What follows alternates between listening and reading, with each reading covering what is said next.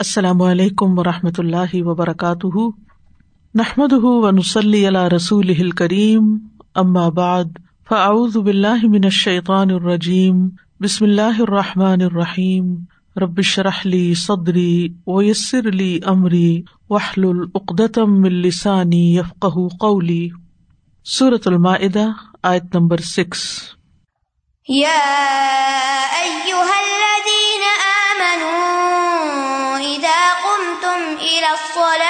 فاغسلوا وجوهكم فاغسلوا وجوهكم وأيديكم إلى المرافق وامسحوا برؤوسكم وأرجلكم إلى الكعبين. وإن كنتم جنبا فاطهروا، وإن كنتم سفر أو جاء أحد منكم أو جاء أحد منكم من الغائط أو لامستم النساء أو لامستم النساء فلم تجدوا ماء فتيمموا فتيمموا صعيدا طيبا فامسحوا بوجوهكم فامسحوا بوجوهكم وأيديكم منه ما يريد الله ليجعل عليكم من حرج ولكن يريد ليطهركم ولكن يريد ليطهركم وليتم نعمته عليكم لعلكم تشكرون اے لوگو، جو ایمان لائے ہو، جب تم نماز کے لیے کھڑے ہو، تو اپنے چہروں اور اپنے ہاتھوں کو کوہنیوں تک دھو لو، اور اپنے سروں کا مسا کر لو، اور اپنے پاؤں کو ٹخنوں تک دھو لو۔ اور اگر تم حالت جنابت میں ہو، تو خوب پاک ہو جاؤ۔ اور اگر تم بیمار ہو یا کسی سفر پر ہو، یا تم میں سے کوئی قزائے حاجت سے واپس آیا ہو، یا تم نے عورتوں سے ملاپ کیا ہو، پھر تم پانی نہ پاؤ، تو پاک مٹی سے تیمم کر لو۔ بس اس سے اپنے چہروں اور اپنے ہاتھوں کا مسا کرو۔ اللہ تم پر کوئی تنگی نہیں کرنا چاہتا، لیکن وہ چاہتا ہے کہ تمہیں پاک کر دے اور تم پر اپنی نعمت کو تمام کر دے تاکہ تم شکر ادا کرو۔ اس آیت کو علما آیت التہارا المفصلا کہتے ہیں یعنی تہارت کے بارے میں تفصیلی آیت۔ اس سے پہلے سورت النساء کی آیت نمبر فورٹی تھری جو تہارت کے بارے میں آئی تھی، اس میں اجمال تھا۔ تفصیل نہیں تھی۔ وہ آیت جس میں آتا ہے، یا ایو الذین آمنوا لا تقربوا الصلاة وانتم سکارا حتى تعلموا ما تقولون ولا جنوبا الا عابری سبیل حتى تغتسلوا۔ آخر تک۔ اگر کوئی یہ سوال کرے کہ اس آیت کا پچھلی آیت سے کیا تعلق ہے، جو حلال و حرام کے بارے میں پچھلی آیات ہم نے پڑھی ہیں، تو اس کا جواب یہ ہے کہ پچھلی آیات میں اطیبات الحسیہ کی بات ہوئی ہے۔ وہ پاکیزہ چیزیں جو محسوس کی جاتی ہیں۔ جیسے آیت نمبر فور میں اللہ تعالیٰ کا فرمان ہے یا سلون کمادا اہل الحم کل اہل القم الطیبات، آخر تک۔ پھر اس کے بعد آیت نمبر پانچ میں الوم اہل القم الطیبات و تعام الدین اوت الکتاب ہل القم و تعام کم ہل الحم آخر تک۔ اور پھر نکاح کے بارے میں ول محسنات من المنات ول محسنات من الدین ات الکتاب امن قبل کم تو یہ سب کیا ہے جسم کے مطالبے؟ کھانا، پینا، نکاح، شادی وغیرہ۔ اس آیت میں دوسری قسم کی بات ہو رہی ہے، جس کے بغیر زندگی طیب ہو ہی نہیں سکتی۔ اور وہ ہیں اطیبات الروحیہ یا اطیبات المانویہ روحانی پاکیزہ چیزیں، روحانی طیبات یا مانوی طیبات۔ تو یہ آیت ہمیں تہارت کے بارے میں بتاتی۔ یعنی جس میں جسمانی تہارت بھی آتی ہے اور مانوی بھی۔ نماز جو ہے وہ جسم کی تہارت اور روح کی تہارت کے بغیر قائم نہیں ہوتی۔ تو ہم دیکھتے ہیں کہ پچھلی آیات میں پہلے بہیمت الانعام کے حلال ہونے کی بات کی گئی، ان کو ذبح کر کے کس طرح ان کو پاک کیا جائے۔ پھر شاعر اللہ پہ بات کی گئی اور ان کی تعظیم کے واجب ہونے کو بتایا گیا۔ پھر کھانے پینے میں جو چیزیں حلال حرام تھی ان کے بارے میں تفصیل بتائی گئی۔ اس کے بعد دس چیزوں کا ذکر ہوا۔ پھر یہ بتایا گیا کہ مجبوری میں کیا کھا سکتے ہیں۔ پھر اہل کتاب کے کھانے کے حلال ہونے کی بات، ان کی عورتوں سے نکاح کی بات کہ وہ بھی حلال ہے اور اب یہاں نماز اور تہارت کی بات آ رہی ہے۔ تو اس سے یہ پتا چلتا ہے کہ ہم دین کے حصے بکرے نہیں کر سکتے کہ یہ چیز تو میں لوں گا اور یہ میں نہیں لوں گا۔ کھانے پینے میں تو حلال حرام دیکھوں گا، لیکن نکاح شادی کے موقع پر حلال تعلق کا یہ حرام ہے، اس کی مجھے پرواہ نہیں، یہ نہیں ہو سکتا۔ اسی طرح یہ ہے کہ اہل کتاب کی عورتوں کو حلال نہ سمجھنا اور صرف مسلمان عورتوں کو حلال سمجھنا، یہ بھی درست نہیں۔ تو ہمیں دین یہ سکھاتا ہے کہ جو کچھ اللہ سبحان تعالیٰ کی طرف سے آتا ہے، اس کو پورا کرو۔ یعنی اللہ سبحان تعالیٰ کے ساتھ جو تمہارا عہد ہے اوف بالعقود، اس کمٹمنٹ کو نبھاؤ۔ یہ نہیں کہ فتح امنون اباد الکتابی و تک فرون اباد کہ کتاب کے بعض حصے کو تم مانو اور بعض کا انکار کر دو۔ یہ نہیں ہو سکتا۔ یا جن لوگوں نے قرآن کو عظیم بنا لیا تھا سورت الحجر میں آتا ہے کہ کتاب کو ٹکڑے ٹکڑے کر دیا، کچھ کو لے لیا، کچھ کو چھوڑ دیا۔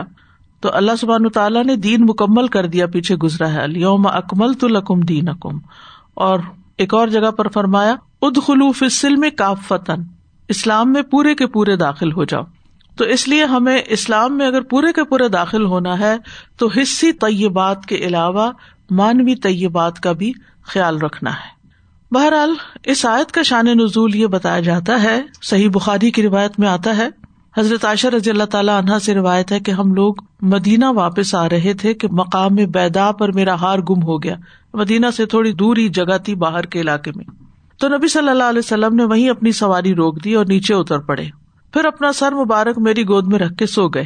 اس دوران میں ابو بکر تشریف لایا اور میرے سینے پہ زور سے ہاتھ مار کے فرمایا کہ ایک ہار کی وجہ سے تم نے لوگوں کو یہاں روک رکھا ہے۔ لیکن میں رسول اللہ صلی اللہ علیہ وسلم کے آرام کی خاطر بے حص و حرکت بیٹھی رہی۔ حالانکہ مجھے بہت تکلیف ہو رہی تھی۔ جب نبی صلی اللہ علیہ وسلم صبح کے وقت بیدار ہوئے تو پانی کی تلاش شروع ہوئی، لیکن وہاں پانی کا نام و نشان نہ تھا۔ اب لوگوں کو نماز پڑھنی تھی۔ اب وہ کیا کرتے؟ تو اللہ سبحان تعالیٰ نے یہ آیت نازل کر دی۔ یا الدین امن ازا کم تو مل سلاتی آخر تک۔ اس موقع پر ایک صحابی ہے اسید بن حزیر۔ وہ کہتے ہیں، اے آل ابی بکر تمہاری وجہ سے اللہ نے لوگوں کو برکت عطا فرمائی ہے۔ یقیناً تم لوگوں کے لیے خیر و برکت کا باعث ہو۔ یعنی ہمیشہ تم سے ہمیں خیر و بھلائی ہی ملی ہے۔ تو یا یو الدین اے لوگو جو ایمان لائے ہو، اب اس صورت میں یہ تیسری بار یا یو الدین امن کہہ کے پکارا جا رہا ہے کہ لوگوں جنہوں نے اس کا اقرار کیا اور اس کی تصدیق کی، اللہ پر ایمان لائے اور جو کچھ اللہ تعالیٰ نے حکم دیا اس کو ماننے کو تیار ہو گئے، اب کیا ہے؟ اذا کم تو مل سلاتی جب تم نماز کے لیے کھڑے ہو یعنی جب تم نماز کا ارادہ کر لو۔ اس کا مطلب نہیں کہ کھڑے ہو گئے ہو تو پھر وزو کرو، نماز شروع کر لی ہے تو پھر۔ نہیں، مراد اس سے یہ کہ جب تم نماز کا ارادہ کرو اور تمہارا وزو نہ ہو، اور اس کے لیے یہ شرط نہیں کہ انسان قدموں پہ کھڑا ہو تو تبھی بعض بیمار ہوتے ہیں، ان کو بیٹھ کے نماز پڑھنی ہوتی ہے، بعض کو لیٹ کے پڑھنی ہوتی ہے۔ تو اگر بیٹھا بھی ہو تو بھی انسان دل میں ارادہ کر لے کہ ہاں نماز کا وقت ہے اور مجھے اس کے لیے پہلے وزو کرنا ہے، پھر نماز پڑھنی ہے۔ ہم جانتے ہیں کہ اسلام میں شہادتین کے بعد، اللہ اور اس کے رسول پر ایمان لانے کے بعد سب سے اہم ترین چیز کیا ہے؟ نماز کی بر وقت ادائیگی، صحیح طریقے پر ادائیگی۔ نماز ایسا حکم ہے جس کی سفر میں، مرض میں کسی وقت بھی رخصت نہیں۔ تنگی ہو، آسانی ہو، جنگ ہو، امن ہو، نماز تو پڑھنی ہی پڑھنی ہے۔ روزے کے بارے میں آپ جانتے ہیں کہ اس میں رخصت ہے کہ رمضان میں نہیں رکھ سکتے، بیماری کی وجہ سے، سفر کی وجہ سے بعد میں رکھ لو۔ لیکن نماز میں یہ رخصت نہیں کہ سفر اور بیماری میں پانی نہیں ہے وزو نہیں ہے، یا یہ کہ تھکے ہوئے ہو تو نماز چھوڑ دو، نہیں۔ اسی طرح حج کے بارے میں آتا ہے کہ اگر استطاعت ہے تو تم جاؤ۔ لیکن نماز میں یہ نہیں کہا کہ اگر استطاعت نہیں ہے کھڑے ہونے کی تو پھر لیٹ ہی جاؤ۔ اور چھوڑ دو نماز؟ نہیں. اسی طرح زکوٰۃ بھی صرف اس پہ واجب ہے جس کے پاس مال ہے. سہولت ہے. وہ بھی ایک مال کی سرٹن اماؤنٹ ہے. وہ ہو تو پھر زکوٰۃ ہوتی ہے. لیکن جو شخص بھی بول سکتا ہے، اس کے اندر روح ہے، جان ہے، تھوڑا ہوش و حواس میں ہے، تو اس کو نماز کا وقت آ جائے تو نماز ادا کرنا لازم ہے. اور پھر اس میں یہ آسانی ضرور ہے کہ اگر کھڑے ہو کے نہیں پڑھ سکتے، بیٹھ کے پڑھ لو، بیٹھ کے نہیں پڑھ سکتے تو پھر لیٹ کے پڑھ لو اور اگر جنگ کی حالت میں ہو فن خف تم فریجالن چلتے چلتے بھی نماز پڑھ لو۔ اور رقبان یا سواری پہ ہو، پھر بھی نماز پڑھ لو۔ تو مطلب یہ ہے کہ نماز کی ادائیگی ہر حال میں ضروری ہے۔ جب تک جسم میں جان ہے اور جب تک انسان کے اندر ہوش آواز ہے۔ حتیٰ کہ اگر انسان کے پاس کپڑا نہیں، تو ننگے بھی نماز پڑھ سکتا ہے۔ یعنی کوئی ایسی جگہ بھی ہو سکتی ہے، کوئی ایسی سچویشن بھی ہو سکتی ہے کہ آپ کا لباس کہیں اڑ گیا یا جل گیا یا کچھ بھی ہو گیا اور آپ بے لباس ہیں لیکن نماز نہیں چھوڑنی۔ اسی طرح یہ ہے کہ اگر انسان کو قبلے کا نہیں پتا کہ کس طرف ہے، تو بھی نماز پڑھنی ہے، جدھر اس کو کچھ سمجھ میں آئے کہ اس طرف رخ کرنا ہے۔ اسی طرح یہ ہے کہ اگر انسان وزو نہیں کر سکتا تو تیمم کر لے۔ اور اگر کوئی ایسی جگہ ہے کسی شیشے کے کمرے بند ہے کسی ہاسپٹل میں ہے جہاں پر تیمم کرنے کی کوئی چیز نہیں ہے، بغیر وزو کے بھی نماز ہو سکتی۔ اس کو فاقد التہارتین کہا جاتا ہے کہ جو نہ وزو کر سکتا ہے اور تیمم بھی نہیں کر سکتا کیونکہ کوئی تیمم کی چیز نہیں، یا کوئی پاس ہی نہیں کہ جو تیمم کرا دے۔ بعض مریض ایسے ہوتے آپ دیکھیں آج کل اب پینڈیمک میں کہ جو مسلمان اسپتالوں میں پڑے ہوئے ان کے پاس کوئی بھی نہیں ہے، نہ گھر والے جا سکتے ہیں، نہ ان کو آپ تیمم کی مٹی فراہم کر سکتے ہیں۔ اگر کہیں اجازت ہو تو بہت اچھا لیکن یہ کہ ایسا بھی ہو سکتا ہے۔ یا نرسز ہر وقت تو آپ آپ کے پاس حاضر نہیں ہو سکتی کہ پانچ نمازوں کا وقت ہے اور آپ کو ہر وقت وہ آ کے تیمم کرائیں گی۔ یہ نہیں ہو سکتا۔ بعض جگہ پر اجازت ہی نہیں ہو سکتی اور مریض اٹھ کے بھی نہیں بیٹھ سکتا۔ تو مریض جہاں لیٹا ہوا ہے، وہیں لیٹے لیٹے جس حال میں ہے نیپی لگی ہوئی ہے پیمپر لگا ہوا ہے۔ نجس ہے وہ، تو بھی نماز پڑھ لے۔ نماز معاف نہیں ہے۔ وقت ہو گیا ہے، نماز ادا کرو۔ لیکن ابویسلی اگر آپ اپنے گھر میں ہیں، صحت کی حالت میں ہے تو پھر آپ کو کامل تہارت سے اور خوشبو سے نماز ادا کرنی ہے۔ یعنی سچویشن کے مطابق تبدیلی تو ہوگی، لیکن جب آپ امن کی حالت میں ہیں، تو پھر اچھی سے نماز پڑھے اور خوشبو کے ساتھ نماز پڑھنے کے لیے ضروری ہے کہ اچھا وزو کیا جائے۔ بعض لوگ کہتے ہیں نا کہ ہم نماز پڑھتے ہیں، ہمیں خوشبو نہیں ہوتا نماز میں۔ تو اسی وجہ سے ایک موقع پر نبی صلی اللہ علیہ وسلم نے فرمایا ادا کم تلاطی فس بغل ودو جب تم نماز پڑھنے کا ارادہ کرو تو پہلے اچھی طرح سے وزو کرو، مل مل کے یعنی پورا احساس کے ساتھ، شعور کے ساتھ۔ یہ نہیں باتیں کر رہے ہیں اور چیٹے چند مار کے تو باہر نکل آئے۔ کامل تہارت پھر اسی طرح جب آزان ہو تو آزان سنو۔ کیونکہ آزان میں بھی لوگ باتیں کرتے رہتے ہیں۔ جس نے نہ ڈھنگ سے آزان سنی، نہ اس کا جواب دیا اور نہ ڈھنگ سے وزو کیا، وہ جب مسلح پہ آ کے کھڑا ہوگا تو کیا نماز پڑھے گا؟ نماز کا خوشبو اسی کے لیے ہے جو نماز کی صحیح طور پر تیاری کرے۔ اور پھر انسان اللہ سے اجر الثواب کی امید رکھے، گناہوں کی معافی کی امید رکھے اور جو قدم بھی انسان نماز کی طرف بڑھائے گا، ہر قدم پر اس کا درجہ بلند ہوگا اور گناہ بھی معاف ہوگا۔ خاص طور پر اگر مسجد میں جا رہا ہے۔ اسی طرح اگر بہت سخت سردی ہے ٹیمپریچر بہت گر گیا ہے، پانی گرم نہیں ہے، بہت ٹھنڈا ہے تو اس میں اگر بیمار ہونے کا اندیشہ تو تیمم ہو سکتا ہے، لیکن اگر اس میں سخت مشکل ہے تو ناگواری کے باوجود بھی اگر کوئی شخص وزو کرتا ہے تو رسول اللہ صلی اللہ علیہ وسلم نے فرمایا، کیا میں تمہیں ایک ایسی چیز سے آگاہ نہ کروں جس کے ذریعے سے اللہ تعالیٰ گناہ مٹا دیتا ہے؟ اور درجات بلند کر دیتا ہے۔ صحابہ نے ارض کیا، اللہ کے رسول صلی اللہ علیہ وسلم کیوں نہیں؟ آپ نے فرمایا، ناگواریوں کے باوجود اچھی طرح وزو کرنا۔ اس وقت انسان یہ نیت کر لینا کہ اب مجھے مشکل ضرور ہو رہی ہے، لیکن اگر میں اچھے سے وزو کروں گا گنا دل جائیں گے میرے۔ تو یہ روحانی تہارت بھی حاصل ہوتی ہے انسان کو۔ پھر اسی طرح مساجد تک زیادہ قدم چلنا اور ایک نماز کے بعد دوسری کا انتظار شروع کر دینا۔ تو یہی ربات ہے یعنی شیطان کے خلاف جنگ ہے ایک طرح سے۔ پھر اسی طرح یہ ہے کہ انسان جب نماز کے لیے کھڑا ہو تو اس کے لیے وزو لازم ہے، اگر وزو نہیں ہے۔ یعنی اس آیت میں تو یوں پتا چلتا ہے نا، امر کا سیگا ہے۔ ازا کم تو مل سلاتی فخ سلو وجوہ کم وائدی کم المرافی کی آخر تک۔ لیکن اس کا یہ مطلب نہیں ہے کہ ہر نماز کے لیے وزو لازم ہے، خواہ وزو ہو آپ کا۔ کیونکہ نبی صلی اللہ علیہ وسلم نے فتح مکہ کے دن کئی نمازیں ایک وزو سے پڑھی تھی فجر، ظہر اثر مغرب عشا تو تمر نے پوچھا اللہ کے رسول صلی اللہ علیہ وسلم، آج آپ نے ایسا کام کیا جو اس سے پہلے آپ نے کبھی نہیں کیا؟ کیونکہ آپ ہمیشہ ہر نماز کے لیے تازہ وزو کرتے تھے، چاہے آپ کو وزو ہوتا بھی تھا۔ تو آپ نے جواب دیا، عمر، میں نے امدن یعنی جان بوجھ کے ایسا کیا ہے، تاکہ لوگوں کو پتا چل جائے کہ ایک وزو سے کئی نمازیں ہو سکتی ہیں۔ تو یہاں پر علماء یہ کہتے ہیں کہ اس کا مطلب یہ ہے کہ اگر نماز کا وقت ہو گیا ہے اور وزو نہیں، تو پھر تم وزو کرو۔ اور بے وزو کب ہوتا ہے انسان؟ نمبر ایک، جب اس کے جسم سے گیس پاس ہوتی ہے، ہوا خارج ہوتی ہے۔ نمبر دو، اگر وہ ٹوائلٹ جاتا ہے، پاخانہ کرتا ہے یا پیشاب کرتا ہے، پھر اسی طرح اگر اس کی مزی نکلتی ہے یا اس کی منی نکلتی ہے یا پھر استحاظہ کا خون نکلتا ہے تو پھر اس کے لیے لازم ہے کہ وہ وزو کرے۔ اسی طرح کچھ لوگ ہوتے ہیں نا، جن کو تھوڑا تھوڑا پیشاب ہر وقت نکلتا رہتا ہے، تو وہ نماز سے پہلے ایک دفعہ وزو لازم کر لے، پھر اگر نماز کے اندر ان کا کنٹرول ہی نہیں ہے، تو پھر اگر کچھ نکلتا ہے، ان کے پیمپر میں جاتا بھی ہے، تو کوئی حرج نہیں۔ اگلی نماز کے لیے پھر نیا وزو کر لے۔ رسول اللہ صلی اللہ علیہ وسلم نے فرمایا، اللہ تم میں سے کسی کی نماز قبول نہیں کرتا۔ جب وہ بے وزو ہو جائے، حتیٰ کہ وزو کر لے۔ یعنی بے وزو انسان کی نماز قبول نہیں ہوتی۔ اور وزو کے لیے نیت بھی لازم ہے کہ انسان نیت کر کے وزو کرے۔ کیونکہ بعض اوقات ایسا بھی ہوتا ہے کہ انسان سخت گرمی سے آتا ہے تو انسان سوچتا چلو وزو کر لیتا ہوں، ٹھنڈا ہی ہو جاؤں گا۔ ہاں؟ لیکن نہیں، ٹھنڈا تو ہو ہی جائیں گے آپ۔ لیکن وزو ایک عبادت ہے۔ اس کو عبادت کی نیت سے کریں عادت نہیں کریں، ایک روٹین میں نہیں کریں۔ پھر اسی طرح یہ ہے کہ نیت کے فرق سے اجر میں فرق ہو جاتا ہے یہاں۔ تو یہاں پر اللہ سبحان تعالیٰ نے وزو کی کیفیت بھی بتا دی کہ وزو کیسے کرنا ہے۔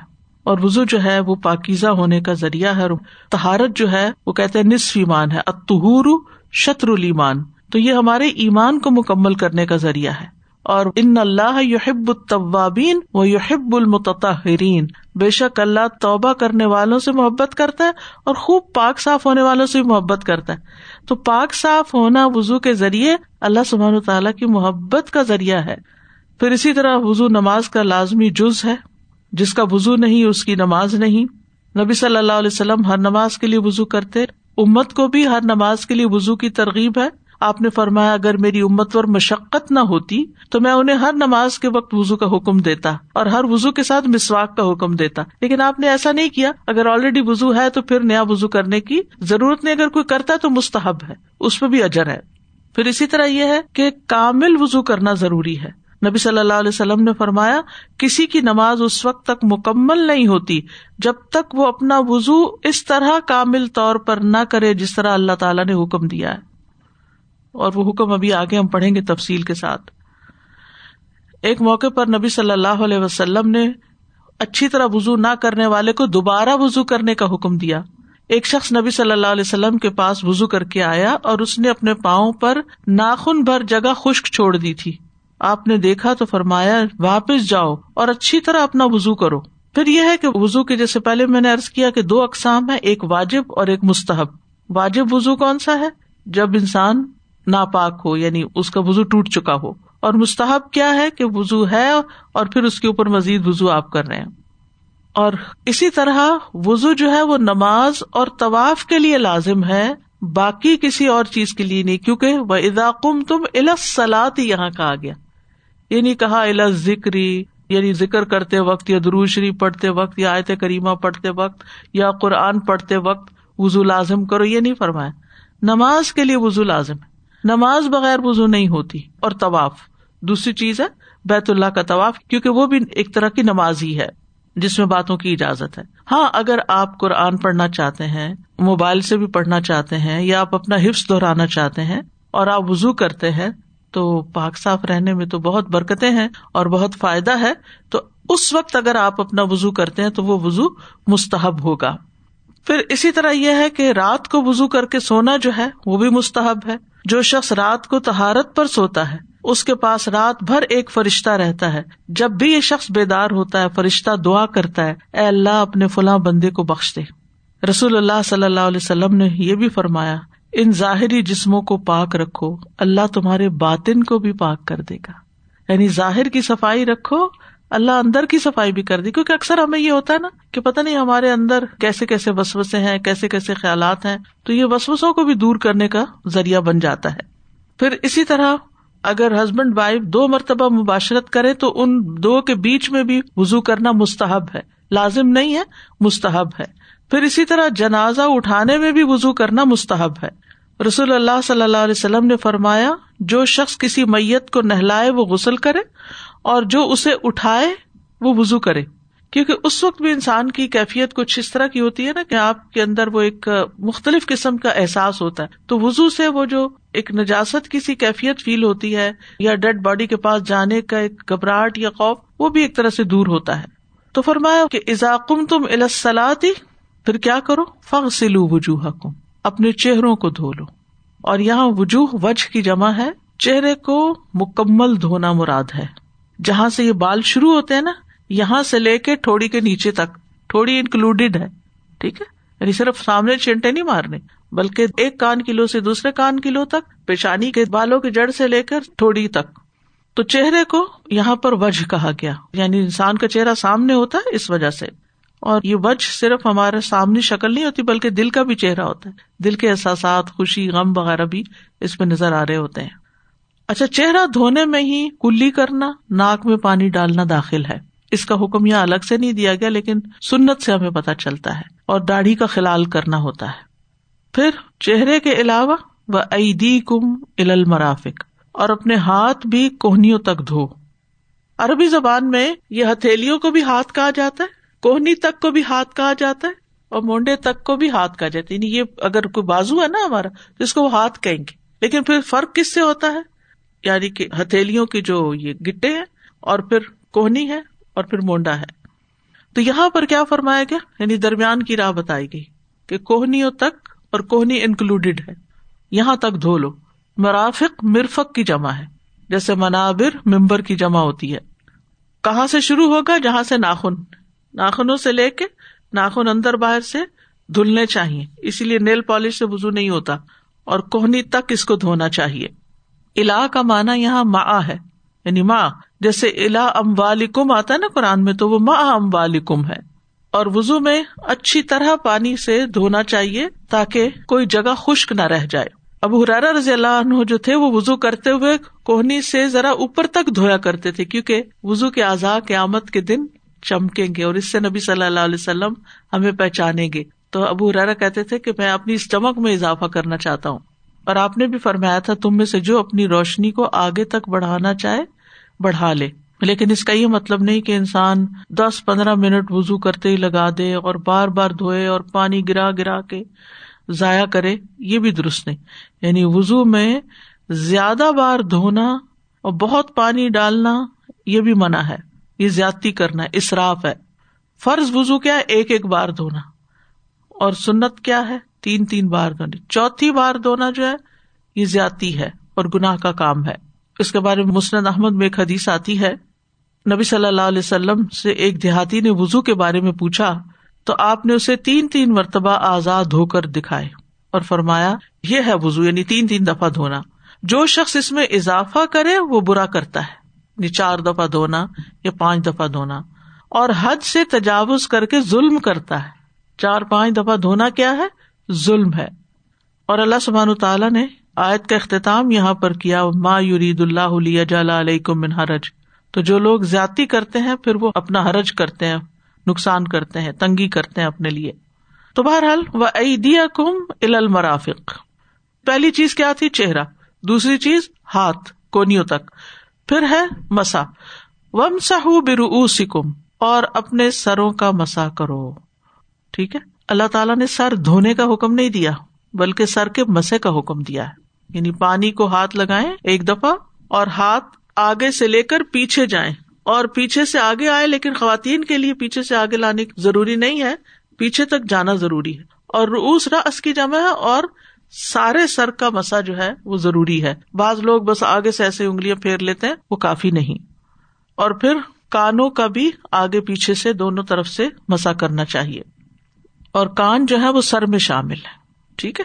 ناک اور منہ، کلی جو ہے وہ کس میں شامل ہے؟ منہ میں شامل ہے۔ یعنی ہمارا ماؤتھ جو ہے، یہ وجہ کے اندر شامل ہے اور کان جو ہے وہ رس کے اندر شامل ہے۔ اور ان کا بھی مسا ثابت ہے۔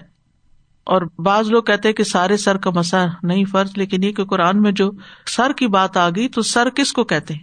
پورے سر کو ہی سر کہتے ہیں۔ تو گویا وزو میں ہم اگلا حصہ دھو لیتے ہیں اور پچھلے سارے حصے کو مسا کر لیتے اور کان بھی اور آنکھیں یعنی یہ جو ہمارا ہیڈ ہے، پورے کا پورا اوپر والا حصہ جو ہے، یہ صاف ستھرا ہو جاتا ہے۔ پھر اسی طرح اگر کسی کی پگڑی ہو، تو پگڑی کے اوپر سے بھی مسا کر سکتے ہیں۔ اور جتنا حصہ پگڑی سے خالی ہو، اتنا سر کا حصہ کافی ہے اور باقی پگڑی کے اوپر سے سہولت کے لیے، کیونکہ اللہ نے اس میں حرج نہیں رکھا۔ وہ ارجلا کم الکابین اور اپنے پاؤں کو دھو لو، کیونکہ فخصلو وجوہ کم اور پھر وہ ارجلا کم ال کابین کابین ٹخنے، ٹخنوں تک دھو لو انکلوڈنگ ٹخنے یعنی پیر ٹخنوں سمیت دھو لو، یہ مطلب ہے۔ یہ ارجلا کم کی ایک کراط ارجلی کم بھی ہے وہ ارجلی کم دونوں ہی معنی کے اعتبار سے درست ہیں۔ امام ابن تیمیہ کہتے ہیں پاؤں کی دو حالتیں ہوتی ہیں، ایک یہ کہ پاؤں ننگے ہوتے ہیں اس وقت ان کو دھونا فرض ہے۔ تو یہ ارجلا کم کا مانا آ جائے گا۔ اور ایک حالت یہ ہے کہ پاؤں موزوں میں چھپے ہوئے ہوتے ہیں۔ تو اس وقت ان کا مسا کرنا فرض ہے یعنی پاؤں کا۔ تو چار اعضاء کا ذکر ہے، جن کو دھونا اور مسا کرنا اس میں آ جاتا ہے۔ تین کو دھونا اور چوتھے کو مسا کرنا۔ لیکن عملی طریقہ رسول اللہ صلی اللہ علیہ وسلم نے خود سکھایا کہ اس میں ترتیب کیا ہوگی۔ ٹھیک ہے؟ کیسے کیا جائے گا؟ اور اس میں یہ کہ وزو سے پہلے بسم اللہ پڑھنی ہوگی۔ یہ بھی مستحب ہے، اگر کوئی بھول گیا تو وزو ہو جائے گا۔ لیکن آپ نے اس کو سکھایا اور تاکید سکھایا، جس کا وزو نہیں، اس کی نماز نہیں، اور جو شخص وزو کے شروع میں اللہ کا نام نہ لے، اس کا وزو نہیں۔ یعنی کہ کامل وزو نہیں، یہ مراد ہے۔ اور نبی صلی اللہ علیہ وسلم کے وزو کا طریقہ حضرت عثمان نے بتایا تھا، صحابہ کے سامنے، لوگوں کے سامنے، کہ آپ نے پانی کا برتن منگوایا اپنے ہاتھ پہ تین مرتبہ پانی ڈال کر انہیں دھویا، پانی اندر نہیں ڈالا، ڈال کر دھویا، پھر دائیں ہاتھ کو برتن میں ڈال کر پانی لیا، کلی کی اور ناک میں پانی ڈالا، ایک ہی اس سے۔ پھر منہ کو تین دفعہ دھویا اور دونوں ہاتھوں کو کونیوں تک تین دفعہ دھویا۔ پھر سر کا مسا کیا، پھر پاؤں ٹخنوں تک دھوئے۔ پھر کہا، رسول اللہ صلی اللہ علیہ وسلم نے فرمایا، جو بھی میرے اس وزو کی طرح وزو کرے، پھر اس کے بعد دو رکت ادا کرے اور ان کی ادائیگی کے دوران کوئی خیال اپنے دل میں نہ لائے تو اس کے پچھلے تمام گنا معاف کر دیے جائیں گے۔ باقی سب چیزیں تو ہو جاتی ہیں ٹھیک، لیکن کوئی خیال اپنے دل میں نہ لائے، یہ بڑا ہی مشکل جہاد ہے۔ اس کے لیے سخت اسٹرگل کرنی پڑتی ہے۔ پھر اسی طرح یہ ہے کہ دائیں طرف سے وزو شروع کرنا چاہیے، ٹھیک ہے نا؟ یعنی دایاں بازو پہلے دھویا جائے گا، دایاں پاؤں پہلے دھویا جائے گا۔ وزو کی ابتدا ہاتھ سے کرنی چاہیے۔ اور چہرے کو دھونے سے پہلے ہاتھ دھونے چاہیے ہاتھ سب سے پہلے دھوئے جائیں گے، جس سے پھر باقی آزاد ہوئے جائیں گے۔ اور عبداللہ بن مسعد کی روایت ہے کہ رسول اللہ صلی اللہ علیہ وسلم نے فرمایا، تم تہارت والے پانی کے ساتھ انگلیوں کو خوب دھو۔ خوب مبالغے کے ساتھ دھو گئی ہے۔ اندر کے حصوں کو بھی، ورنہ آگ انہیں خوب جلائے گی۔ یعنی اگر کچھ حصہ سوکھا رہ گیا تو وہ آگ میں جلے گا۔ اس لیے اگر آٹا لگا ہوا ہے، کوئی پینٹ لگا ہوا ہے، کوئی نیل پالش لگی ہوئی ہے، ان سب چیزوں کو اتار دینا چاہیے تاکہ سارے آزاد دھل سکے۔ پھر کلی اور ناک میں اچھی طرح پانی چڑھانا چاہیے یعنی پیچھے تک۔ اور اگر ہم اس سنت پر عمل کریں تو آپ دیکھیں بہت سی بیماریوں سے بچ جائیں۔ اور پھر جب وزو میں ناک میں پانی ڈالے تو جھاڑے بھی صحیح اس کو، تاکہ اچھی طرح صفائی ہو جائے۔ یاد رکھیے، کلی کیے اور ناک دھوئے بغیر وزو مکمل نہیں ہوتا۔ یہ کرنا ضروری ہے، کیونکہ یہ منہ کا حصہ ہے اور سنت سے ثابت ہے۔ پھر پاؤں میں ایڑیاں اچھی طرح دھونی چاہیے۔ ابو حرارا رضی اللہ عنہ جب لوگوں کے پاس سے گزرتے اور لوگ وزو کر رہے ہوتے تو فرماتے لوگوں وزو اچھی طرح کرو، کیونکہ ابو القاسم صلی اللہ علیہ وسلم نے فرمایا، خشک ایڑیوں کے لیے آگ کا عذاب ہے۔ خاص طور پر سردیوں میں جب ایڑیاں پھٹ جاتی ہیں ڈرائی ہو کر تو ان کو مل کے دھونا چاہیے تاکہ کوئی حصہ خشک نہ رہے۔ اور پھر وزو کے بعد دعا بھی پڑھنی چاہیے۔ اشد اللہ اللہ اللہ وحد اللہ شریک الح اشد ان محمد ان ابد و رسول اور یہ بھی ہے اشد اللہ اللہ اللہ و ان محمد ان عبد اللہ و رسول تو اس شخص کے لیے جنت کے آٹھ دروازے کھل جاتے ہیں۔ ان میں سے جس میں سے چاہے وہ داخل ہو جائے۔ یہ وزو کرنے والے کے لیے بشارت ہے۔ پھر اسی طرح اور دعائیں بھی ہیں جن میں اس کلمے کے بعد اللہ جلنی من طبابین و جالنی من المتحرین پڑھا جاتا ہے۔ پھر اسی طرح سبحان اللہ و بحمد کا اشحد اللہ اللہ اللہ انت استخر کا و اطوب الیک، یہ بھی وزو کے بعد پڑھا جاتا ہے۔ اس کے بارے میں حدیث میں آتا ہے، یہ اس انسان کے لیے جس نے پڑھی ہو دعا ایک ورق پہ لکھ دی جاتی پھر اس کو مہر لگا کے رکھ دیا جاتا ہے، قیامت کے دن تک نہیں۔ توڑی جائے گی مہر۔ یعنی اس کا اجر و ثواب وہیں دیکھے گا، اس وزو کا جس کے اختتام پر یہ دعا پڑی گئی۔ پھر فرمایا وہ ان کن تم جن بن اور اگر تم حالت جنابت میں ہو فتح تو خوب پاک صاف ہو۔ جنوب کا لفظ ایسا ہے جو واحد، جمع تسنیا مزکر مونس سب کے لیے جنوبی ہوتا ہے۔ ٹھیک ہے؟ رج ان جنوب امراط ان جنوب رجال ان و نسا ان جنوب جنوب جنوبی رہتا ہے۔ جیسے ویل کا لفظ تھا نا؟ یہ مجانبا سے ہے، اجنبی ہونا۔ یعنی اجنبی کون ہوتا ہے جو دور ہوتا ہے؟ ایک ہوتا ہے قریب۔ قریب کون ہوتا ہے؟ جیسے رشتے دار اقربا۔ تو اقربا کا اپوزٹ کیا ہے؟ اجنبی۔ جو قریب نہیں ہوتا، دور ہوتا ہے، جس سے آپ کا رشتہ نہیں ہوتا۔ تو چونکہ جنابت کی حالت میں آپ نماز سے، عبادت سے دور ہوتے ہیں، اس لیے آپ کو جنوب کہا گیا۔ ٹھیک ہے؟ تو جب انسان جنابت کی حالت میں ہو تو پھر اچھی طرح فتح ہرو یہ اصل میں تھا فتح ہرو تو تا کو تا میں مدغم کر دیا گیا، تو فتح ہرو ہو گیا۔ تو اسے پتا چلتا ہے کہ جنابت سے پاکی کے لیے غسل ضروری ہے۔ یعنی فتح ہرو کا مطلب یہاں کیا ہے؟ خوب اچھی طرح دھو لو اپنے آپ کو یعنی نہا لو، یہ مراد ہے اس سے۔ اور جنابت کی حالتیں کون سی ہیں؟ جس میں جمع، احتلام پیریڈس ان حالتوں سے انسان کو نہانا پڑتا ہے۔ یا یہ ہے کہ کسی بھی طریقے سے منی کا اخراج جسم سے ہونا، یہ غسل کو واجب کرتا ہے۔ صورت النساء میں بھی آتا ہے، ولا جنوبن اللہ عبری سبیل حتیٰ تغتسلو وہاں غسل کا لفظ آتا ہے۔ تو حیض اور نفاس، ان دونوں کے لیے بھی غسل ضروری ہے۔ یعنی حیض اور نفاس کا خون جب بند ہو جائے، تو پاکی حاصل کرنا ضروری ہے۔ وہ ان کن تم مردا اور اگر تم بیمار ہو، تو پھر کیا کرو؟ پھر تیمم کر لو۔ یہاں پر وزو کا آلٹرنیٹ بتایا گیا ہے یعنی تہارت حاصل کرنے کا طریقہ کیا ہوگا؟ اور مردہ جو ہے، یہ مریض کی جمع ہے، یہ وہ شخص ہوتا ہے جس کی صحت میں کوئی خلل پیدا ہو جائے۔ لیکن ہر مرض میں تیمم نہیں ہے۔ ایسا مرض جس میں پانی نقصان دے، اس مرض میں رخصت ہے تیمم کرنے کی۔ یعنی اگر انسان بیمار ہے اور پانی کو اگر چھوئے گا تو اور بیمار ہوگا، تو پھر اس صورت میں تیمم کرنا چاہیے۔ یعنی صحت بہت اہم ہے۔ لیکن اگر انسان وزو کرتا ہے تو بعض بیماریوں میں وزو فائدہ دیتا ہے۔ اس سے کچھ بخار ایسے ہوتے ہیں جس میں گیلی پٹیاں رکھی جاتی ہیں وزو کروایا جاتا ہے۔ تو اس سے بخار اترتا بھی ہے، لیکن کچھ بیماریوں میں وہ بڑھ بھی سکتا ہے۔ یا یہ کہ مریض ایسی حالت میں پڑا ہوا کہ اٹھ کے وزو نہیں کر سکتا، تو پھر مٹی کے ساتھ تہارت حاصل کر سکتا ہے۔ تو مریض کے لیے کئی ایک رخصتیں ہوتی ہیں۔ او اللہ سفر یا سفر پر ہو یعنی اپنے گھر سے باہر ہو، اور ایسی جگہ پر ہو یعنی ہر مسافر کے لیے تیمم نہیں ہے۔ اس مسافر کے لیے ہے جس کو پانی نہ ملے۔ فلم تجدو ما ان پیچھے گزر چکا۔ تو یہ کیا ہے؟ مجبوری کی دو حالتیں۔ مرض اور سفر۔ او جا احد من کو من الغائط۔ یا تم میں سے کوئی قزائے حاجت سے فارغ ہو کر آئے۔ اصل میں یہ کنایا ہے۔ غائط کہتے ہیں زمین میں سے گہری جگہ، ڈپریشن والی۔ یعنی عرب لوگوں کے ہاں گھروں کے اندر ٹوائلٹس نہیں تھے، وہ رف حاجت کے لیے باہر جاتے تھے اور ذرا دور جاتے تھے اور اونچی جگہ پہ نہیں بیٹھتے تھے کہ سب لوگوں کو نظر آئے، بلکہ ایسی جگہ تلاش کر کے بیٹھتے تھے کہ جو ذرا نیچے کو ہو تاکہ چھپ سکے لوگوں کی نگاہوں سے۔ اور شرم و حیا کا تقاضا بھی یہی ہے کہ جب انسان بے لباس ہو، پارشلی یا پھلی تو لوگوں کے سامنے نہ آئے۔ بہرحال، اب اس کا یہ مطلب نہیں کہ جو بھی نیچی والی جگہ سے آئے، وہ آ کے تو وزو کرے یا تو کرے۔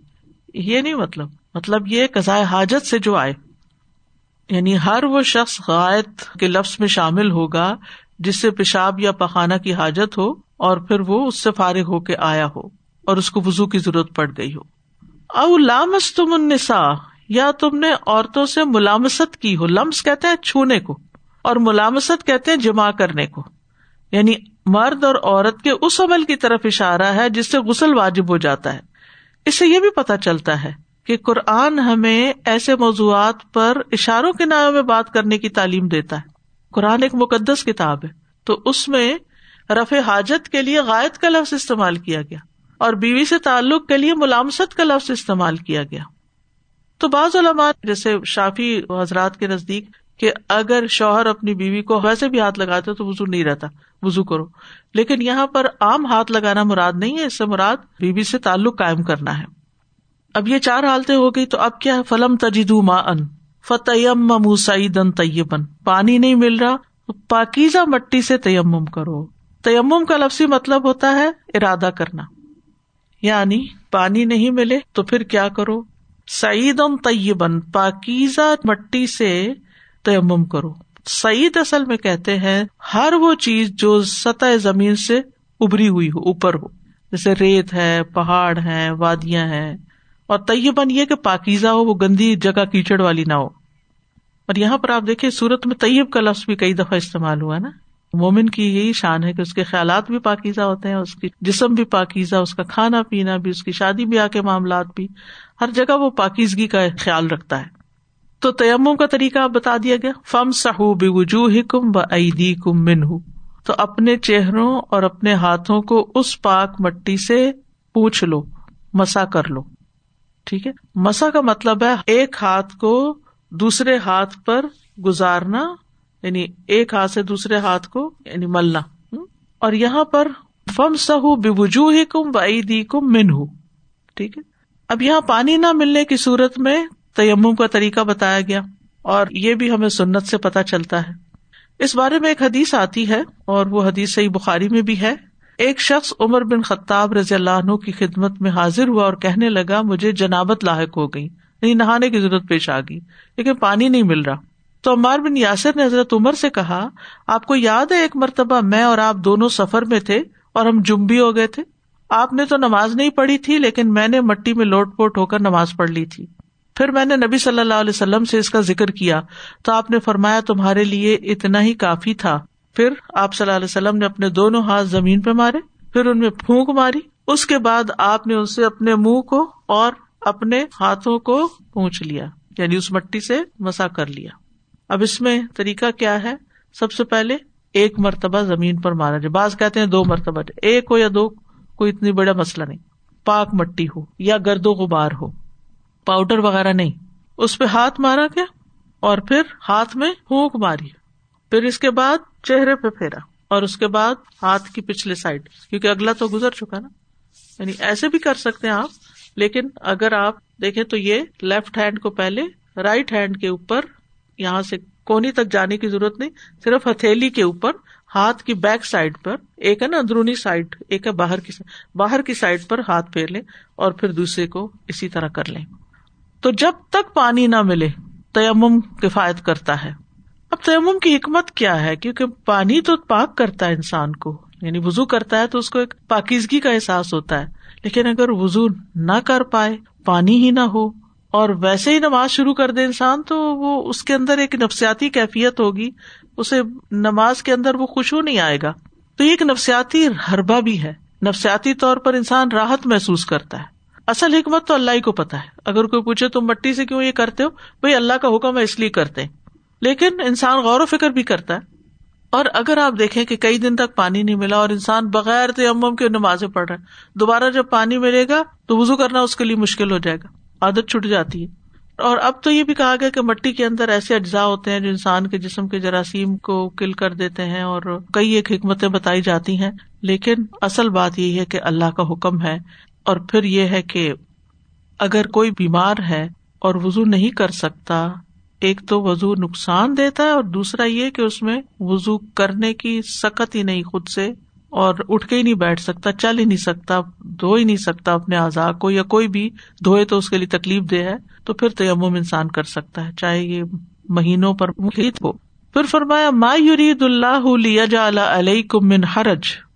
نہیں ارادہ کرتا اللہ اللہ یہ نہیں چاہتا کہ تم پر کوئی حرج ڈالے، تمہیں تنگ کرے۔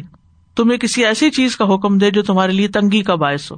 یعنی اللہ نے وزو غسل، تیمم کی صورت میں جو فرض تم پہ ڈالا ہے، اس میں کوئی تنگی کی بات نہیں ہے۔ تو پھر کیا ہے یہ؟ کیوں حکم دیا؟ کیونکہ بہت سے لوگ اس میں تو بڑی تنگی محسوس کرتے اور میں ولا کے یورید رقم لیکن وہ چاہتا ہے کہ تمہیں پاک کرے، خوب پاک کرے۔ اللہ تعالیٰ تمہیں حصی اور مانوی طور پر پاک کرنا چاہتا ہے کہ انسان اپنے ظاہری اعضاء کو بھی دھوئے اور اس کا اثر اس کی روح پر بھی پڑے اور اس کا اندر بھی پاک ہو اور پھر نماز پڑھے تو مزید گناہ بھی معاف ہو گناہوں سے بھی پاک ہو، غلطیاں بھی صاف ہوں۔ تو تیمم جو ہے، اس میں مانوی تہارت ہے۔ غسل میں تو حصی تہارت بھی ہے، تیمم میں مانوی تہارت بھی ہے۔ اور تیمم وزو کا آلٹرنیٹ ہونا کیا مانے دیتا ہے؟ کہ اللہ نے اس کے ذریعے بھی ہمیں پاک کیا ہے۔ ولی یوتم نعمت علیہ کم اور تاکہ اپنی نعمت کو تم پر تمام کر دے، اپنا انعام تم پر مکمل کر دے۔ ٹھیک ہے؟ یعنی انعام مکمل کیسے ہوتا ہے؟ جب انسان نیکی کرنے سے پہلے اپنے آپ کو گناہوں سے پاک کرتا ہے وزو یا تیمم کر کے۔ یعنی آپ جا رہے ہیں اللہ کی بارگاہ میں، صاف ستھرے ہو کے جا رہے ہیں۔ تو ایک فائدہ تو یہ کہ آپ کی نماز ہو جائے گی۔ دوسرا یہ کہ آپ کو اجر ملے گا۔ تیسرا یہ کہ اللہ تعالیٰ پاک رہنے والے محبت کرتا ہے۔ پھر یہ کہ انسان کی صحت بہتر ہوتی ہے۔ تو نیت صحت کی نہیں ہے، لیکن فائدے، بے شمار فائدے۔ بہت سی بیماریوں سے انسان بچتا ہے۔ اگر آنکھوں میں کوئی ایسی چیز چلی گئی ہے، ناک میں چلی گئی ہے، منہ کے اندر چلی گئی ہے، تو وہ سب دھل جائے گی صاف ہو کر۔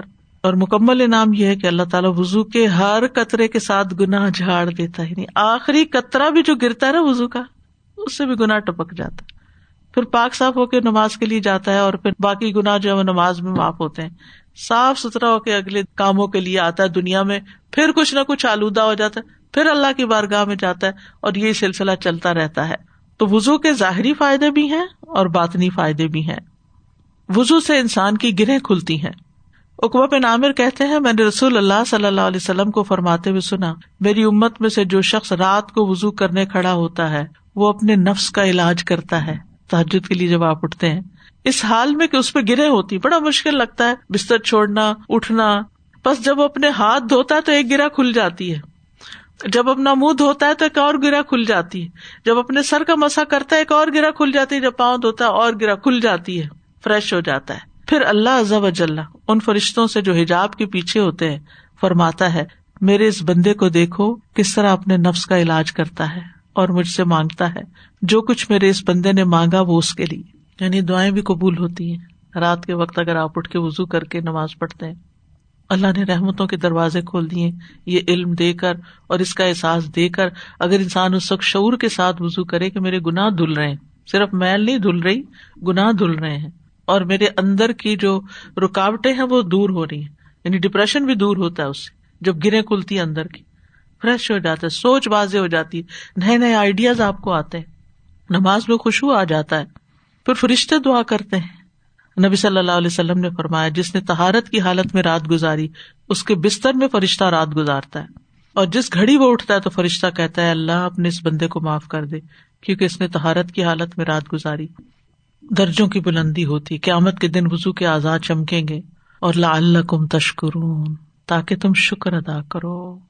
یعنی لا اللہ امید کے معنی میں نہیں ہے یہاں، علت کے معنوں میں، تعلیل کے معنوں میں۔ یعنی اللہ تعالیٰ نے یہ جو طریقہ تمہیں سکھایا ہے اور جو مشقت سے تمہیں نجات دی ہے، اس پر تم اللہ تعالیٰ کا شکر ادا کرو۔ اور شکر دل سے بھی ہوتا ہے، زبان سے بھی ہوتا ہے اور آزاد سے بھی ہوتا ہے۔ اس آیت کو اگر آپ غور سے دیکھیں تو اس میں سات اصول بیان ہوئے اور سب دو دو ہیں۔ سات باتیں پیئر میں ہیں۔ کیسے؟ ازاکم تم السلاط فخ سلو و ان کن تم جنوبن فتح ہرو فخ سلو فتح ہرو دوسرا ہے یعنی پاک کرنے والی چیزوں کا ذکر ہے، پانی اور مٹی۔ فلم تجید ما ان فتم سعید ان طیبن پانی اور مٹی پاک کرنے والی۔ تیسرا ہے، دو حکم ہے اس میں، غسل اور مسا فخل وجوہ کم و عیدیا کم المراف کی ومسا بروس کم یعنی وزو میں دو کام ہے ایک دھونا اور ایک مسا کرنا۔ پھر دو سبب ہے جو وزو کو واجب کرتے ہیں اور غسل کو واجب کرتے ہیں۔ حد سے اصغر اور حد سے اکبر۔ او جا احد من کو من الغائط حد سے اصغر ہے۔ او لامس تم النساء کیا ہے؟ حد سے اکبر ہے۔ دو منہ بحان یعنی مباہ کرنے والی چیزیں ہیں تیمم کو۔ مرض اور سفر۔ و ان کن تم مردا والا سفر ان دو کنائے آئے ہیں یہاں۔ غائط اور لامس تم النساء۔ اور دو، اللہ کی طرف سے خاص فضل کے تطہیر اور اتمام نعمت۔ یہ ایک آیت ہے اور اس میں کتنی بیلنسڈ طریقے سے ہر چیز بتا دی گئی اور آلٹرنیٹ بھی دے دیے گئے۔ تو اس آیت سے ہمیں وزو کی اہمیت اور وزو کا طریقہ پتہ چلتا ہے۔ وزو تہارت کے لیے نہایت ضروری ہے اور تہارت ایمان کے تقاضوں میں سے ہے۔ تو گویا جب ہم وزو کرتے ہیں، کامل وزو تو اس سے ہمارا ایمان بھی بڑھتا ہے۔ ایمان میں اضافہ ہوتا ہے، ایمان مکمل ہوتا ہے۔ نبی صلی اللہ علیہ وسلم نے فرمایا وزو کی حفاظت مومن کے سوا ہرگز کوئی نہیں کرتا۔ لئی حافظ الودو اللہ مؤمن۔ تہارت سے ایمان میں اضافہ ہوتا ہے۔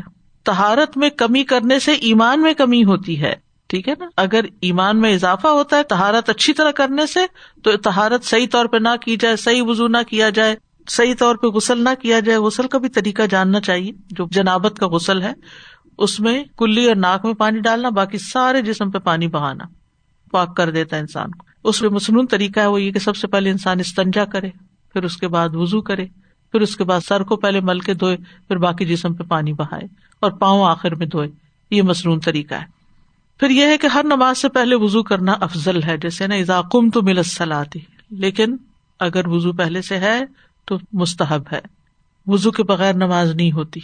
وزو میں چہرہ دھونا فرض ہے اور مکمل چہرہ دھونا اور بازو کو ہاتھ کی انگلیوں سے کوہنی تک دھونا فرض ہے۔ ٹھیک ہے؟ سر کا مسا کرنا واجب ہے یعنی یہ بھی فرض ہے، کیونکہ یہ اللہ تعالی کا حکم ہے۔ مسا کی بجائے سر دھونا جائز نہیں، کہ کوئی کہ نہیں نہیں، میں تو سر دھو ہی لیتا ہوں، بہتر، اللہ نے منہ دھونے کو کہا، سر بھی دھو لو، یہ زیادتی ہوگی۔ سر کا مسا کرنا، چاہے بال ایک نہ ہو سر پہ، تب بھی۔ پاؤں دھونا فرض ہے۔ وہ ارجلکم اور اگر جرابے ہیں تو اس صورت میں دوسری قرآد کے مطابق ورجلکم یعنی مسا کرنا۔ پاؤں دھوتے ہوئے ٹخنے دھونا بھی ضروری ہے۔ الکابین کا حکم آیا۔ بیماری تیمم کے اسباب میں سے ہے۔ دین ہمارا آسان ہے۔ پانی سے وزو کرنا چاہیے، دودھ وغیرہ سے نہیں، گلاب کے ارک سے نہیں، پانی سے۔ اللہ تعالیٰ نے پانی نہ ملے تو تیمم کرو۔ تو یہ نہیں کہا پانی نہ ملے تو دودھ سے کر لو، یا شربت سے کر لو۔ یہ نہیں، یا جوس سے کر لو، نہ۔ پانی سے ہی کرنا ہے۔ کسی اور لکوڈ سے نہیں کر سکتے۔ ورنہ آلٹرنیٹ مٹی ہے، تیمم ہے۔ تو جب تک پانی کو پانی کہ گے کہ یہ پانی ہے، جس کو آپ پانی کہتے ہیں، چاہے وہ دریا کا ہو یا سمندر کا ہو یا کسی بھی چیز کا ہو، وہ پانی آپ کے لیے پاک کرنے والا ہے۔ ماں ان نکرا آیا نا یہاں۔ پھر پانی کو تلاش بھی کرنا چاہیے تہارت کے لیے۔ پلم تجد ماں ان تم نے پانی نہیں پایا یعنی ڈھونڈا نہیں ملا۔ ٹھیک ہے؟ پھر یہ ہے کہ زمین کے سطح پر جو بھی مٹیریل ہے، اس سے تیمم کیا جا سکتا ہے۔ ریت ہو، مٹی ہو، یہاں پر تراب کا لفظ نہیں آیا، سعید نہ آیا۔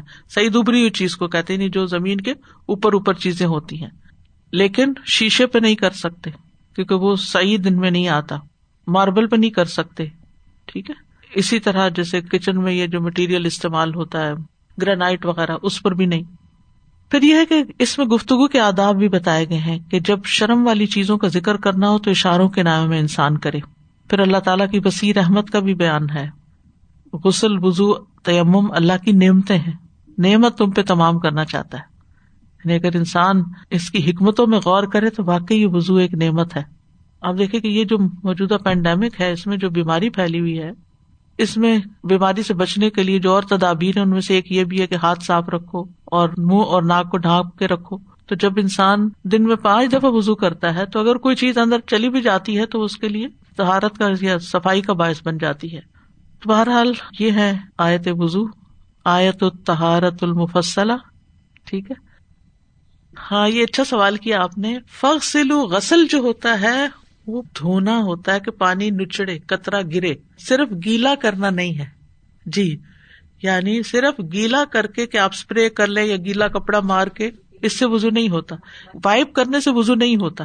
اس کے لیے فخ سلو کا جو لفظ آیا ہے، کہ آپ پانی اتنا ڈالیں کہ وہ کچھ قطرے اس کے نیچے گرے۔ جرابے اگر پہنی ہوئی ہو تو تھوڑا سا بھی اگر پانی ہو، تو ٹاول وغیرہ اگر لے کے گئے میں ہو تو اس میں تھوڑا سا چلو میں ڈالے تو اتنا ہی کہ چند قطرے بھی ٹپک گئے نا، تو وہ غسل میں آ جائے گا۔ انف اسپرے کرے تاکہ قطرے باہر نکلے واخر داوانا الحمد اللہ رب العالمین۔ سبحان اللہ و بحمد کا اشد اللہ اللہ اللہ انتا استخر کا و اطوب السلام علیکم و رحمۃ اللہ وبرکاتہ۔